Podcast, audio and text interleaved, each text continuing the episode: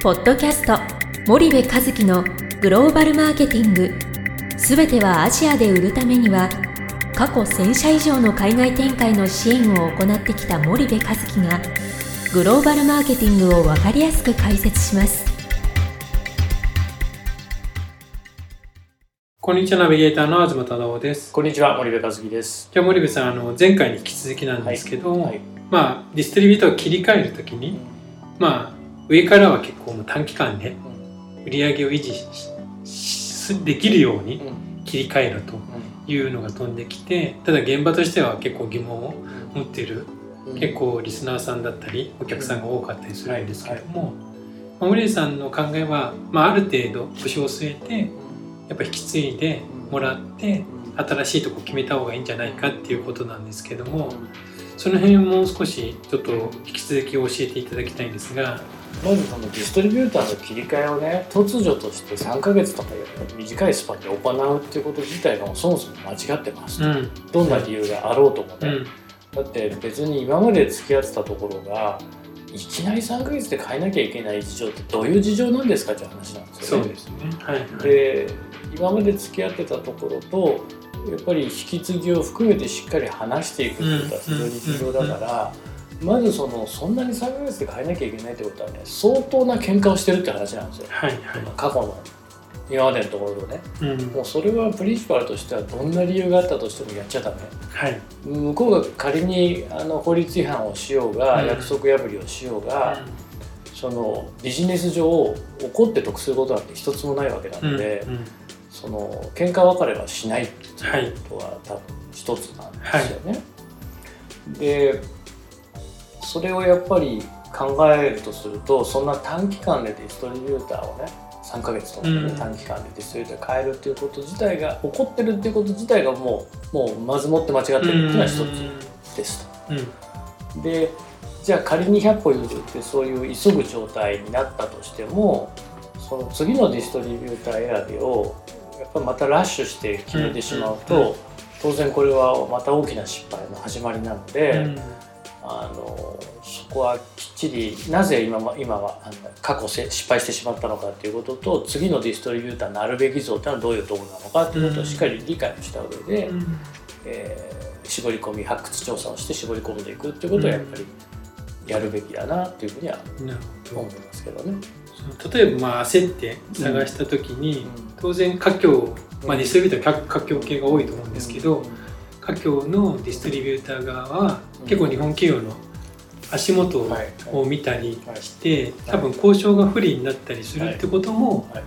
起きるんですかねやっぱり。うん。まあ日本の企業よりも「あそうですか」と「そんなに困ってるんですか」と「うん。分かりました」と。ご「ご事情察します」と。うん「私どもに任せてください」うん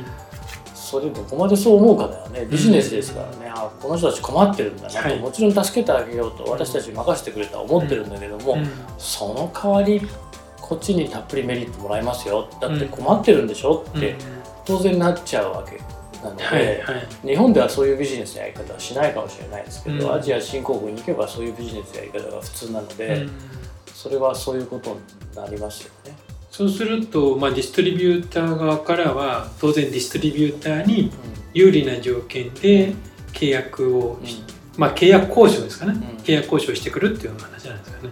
うん。まあ任せておいてくれると全部うちでじゃあ引き継いでうまくやりますよと。うん。その代わりうちはやっぱりこれぐらいのマージンかかりますようん。ということで多分マージンの比率が高いうん。あと一旦はそのあんまりえっ、となんだろう大差ない条件で契約巻いたとしても、はい。その後あれこれ言ってくるっていう、うんうんうん。だって困ってるからね向こうはいねはいはい。で飲まざるを得ないというかまあ飲むかという話になっちゃうと思うので、そこはやっぱりそうですよね。そういう時ってその非独占独占とか、うん。その契約期間とかもやっぱり言われてくる。んです。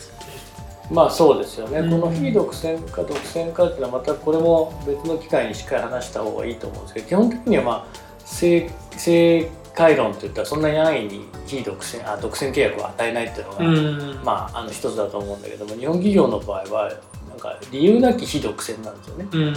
その事実上独占なのに非独一応こ何かあったら困るから非独占与えとくみたなね、はいいはいはい。だったら向こうからコミットメント取って独占与えた方がよっぽどいいじゃないみたいな、うんうん。だってどうせ1年契約でそのコミットメントの進捗状況によって独占を継続するかしないかを決めたらいいだけの話なので、独占契約を上げるってことは実はそんなに悪いことではなくて、うん。むしろプラスに自分たちの交渉を持っていける要因でね、うん。どうなるかわからないことに、えー非独占にするんだったらねななんかあるかもしれないから一応リスクヘッジとして非独占にしようっていうのは日本企業の契約でしょ、はいはいそれだったら僕は独占与えた方がいいと思うんでまあまあまあそれは別の機会にまた話をしますけども、まあ、そこもそうだしマージンもそうだし、うん。あとあのマズモってその戦略がこっちありきじゃなくて先方ありきになりますよね、うん。だからうち今まで付き合ってたことダメなんだと、うん。新しいところをお願いしたいとぜひお宅すごそうだからお願いしたい、ようんうん。ろしくお願いします。我々の商品これです。みたいな。うんなので、まあ、売ることの戦略に一切開催しないっていうことをまたやろうとするわけじゃないですか、だからそこもまたうまくいかない要因の一つだと思うんですよね。はいはい。でね僕ね何を言ってもねその結局相手のパートナーに、うんがそうなってしまったってのはね僕はねプリンシパルのね責任だと思うんですよ。うん。その悪意のあるディストリビューターなんて一社もいなくて、うん。僕過去新興国いろいろ見てきましたけど、はい。結局日本のプリンシパルがね付き合うディストリビューターなんて、うん。その悪意のあるディストリビューターなんて一社もいないですよ。うん。いくら新興国って言ったって反社会的勢力なんかと組むわけそもそもないわけだから、ある程度その善意のディストリビューターと組んでるんですよね。なんだけど彼らが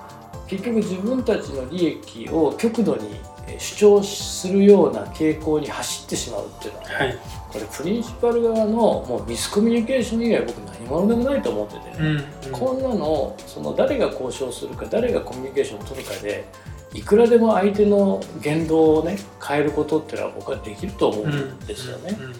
でまあいろんなケースを見てきてねいろんなメーカーとディストリビューターのいざこざを見てきてなぜここまでディストリビューターがこんな風になってしまったのか、なぜここまでプリンシパルに反旗を翻したんだ。はい契約当時はそんなことは1ミクロンも思ってないはずなんですよ、うんうん。う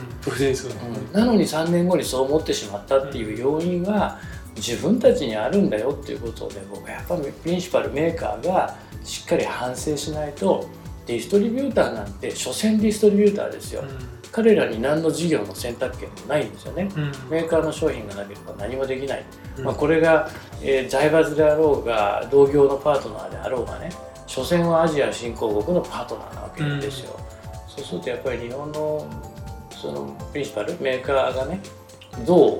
動くかによってうんうん。彼らの対応も僕は決められることがまあほとんどなんじゃないかなとうん。思うんですよね。わかりました。じゃあちょっと今日はここまでにしたいと思います、また次回引き続きよろしくお願いします、はい、ありがとうございました。ありがとうございました。本日のポッドキャストはいかがでしたか？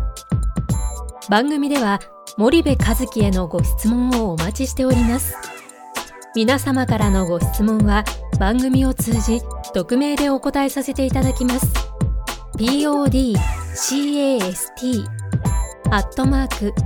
spydergrp.com ポッドキャストアットマークスパイダー grp.com までたくさんのご質問をお待ちしております。それではまた次回お目にかかりましょう。ポッドキャスト森部和樹のグローバルマーケティング。この番組はスパイダーイニシアティブ株式会社の提供によりお送りいたしました。